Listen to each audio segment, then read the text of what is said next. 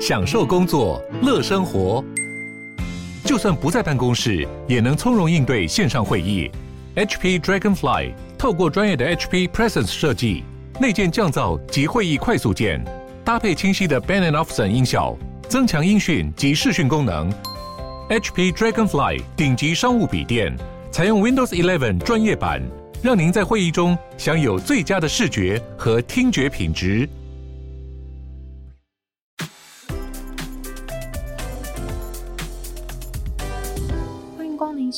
带你关注那些有流量却没声量的有趣资讯。用十分钟零碎时间，一起跟上这个永远跟不上的世界。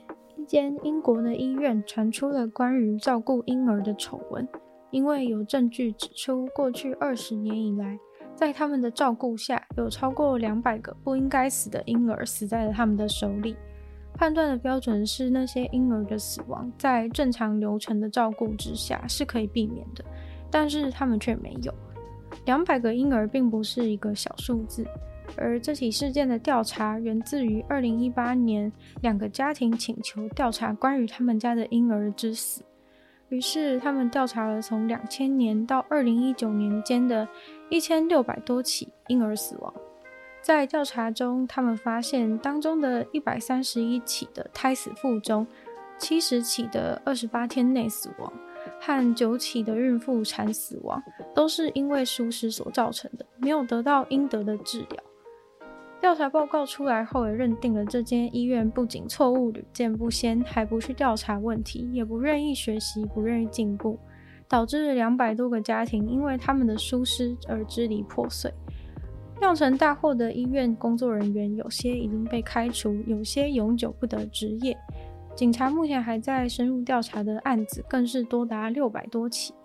显然，这间医院的各种 SOP 都很有问题，而且还行之有年。那些他们自己所造成的死亡，还常常用话术讲成都是产妇的责任。这些医院感觉当然是大有问题，但令人担忧的还有多少医院都存在着这种系统性的问题。若是没有这些大量不合理的死亡牺牲被人发现的话，很可能这些问题永远不会被改善。最近许多不同的时装秀都在各地举办。而我们未来即将生活的空间 Metaverse 里面也不例外。时尚界已经认定了 Metaverse 将会成为时尚的第二个摇钱树。随着越来越多 Z 世代的孩子都很喜欢虚拟实境，每周大概都会花超过七点三个小时在虚拟世界。从三月二十四号开始举办的这个时装秀是由线上平台 Decentraland 举办的。大家不要觉得 Metaverse 的时装秀只是在扮家家酒，那些耳熟能详的知名品牌都是有参展的，而且很有可能从今往后，这些知名品牌都会将虚拟时装秀列为每年重要的例行活动。不过以现在技术而言，距离完美的时装秀应该还有非常一大段的距离。因为一些技术上的问题，像是每个人的电脑的硬碟可能会过热，画面可能没有办法那么精致，这些问题都会让本该更美的服饰稍显逊色了。为了进入这个 Metaverse，可以透过连接自己的加密货币钱包。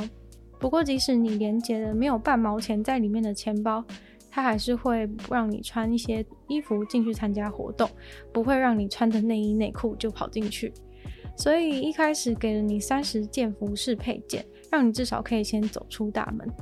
在 DNG 的走秀活动当中，他们展示了二十套 Metaverse 里面限定的服装，在一半是夜店、一半是运动场看台的场地里，还是有舞池那种会变色的地板。大家在看走秀的同时，也会在聊天室里面讨论这些服装。DNG 他们甚至没有用传统的人形模特儿，而是让走秀 Catwalk 真的由大型的猫猫来走。这些虚拟的衣服明明摸不到，但却异常的昂贵。一件虚拟服饰单品要价一千六百到两千七百元美金。除了时尚走秀以外，这次的活动中也建造了精品店的逛街区，就像是数位版的第五大道一样。那些我不会念的精品品牌都在虚拟世界中认真的开了他们的门市，卖 Metaverse 里面的衣服。很多店里面就像是一个大型的展演场，人偶摆了 pose，穿着品牌的主打商品站在各处，看喜欢的话，随时都能够点几下就买下去。目前很多品牌都已经开始在里面买土地了，炒地皮大赛应该会就此开始。雅诗兰黛甚至在他们的土地上面盖了一个超大的小棕瓶建筑物，俨然成为了一个地标。哈勃望远镜发现了目前为止最远最远的一颗恒星，距离我们两百八十亿光年以外。这个恒星的大小大概是我们太阳的五十到五百倍那么大，亮度更是比太阳亮几百万倍。也从宇宙大爆炸后的九亿年开始闪耀至今。天文学家目前将这颗星星以一个古英文单字命名，是早晨的星星或是升起的亮光的意思。这颗星星的发现破了哈勃望远镜在二零一八年的时候找到的那一颗的记录。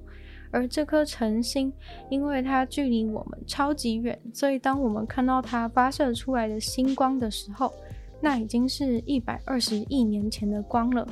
发现了这颗很老的恒星以后，天文学家们能够更深入的研究宇宙生成的早期。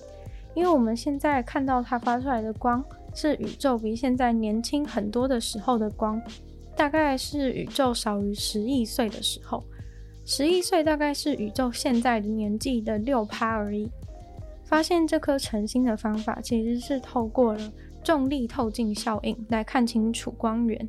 虽然说哈勃望远镜本来就能够看到很远很远的银河系，但是基本上看起来都会是一整坨的亮光，没有办法单一辨识出各个恒星。所以天文学家都觉得这颗晨星简直是来自宇宙的礼物。它正好正好就是能够让天文学家们放大到看得清楚的程度。天文学家形容早期的宇宙对他们来说还非常的陌生。这颗晨星因为存在的时间非常久远，很可能它的组成成分和我们周遭的恒星都非常的不同。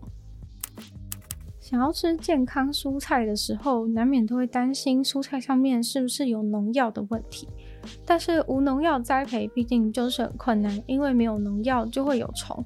如果没虫的话，一开始根本就没有必要使用农药嘛。不过，日本的电气通信大学就发明了一种新方法，可以不需要农药又能够驱虫的好方法。这个神奇的方法竟然是非常非常简单的原理，就是震动。实际到神奈川县的实验温室中探访的话，就可以看到一台奇怪的机器放在温室的正中间。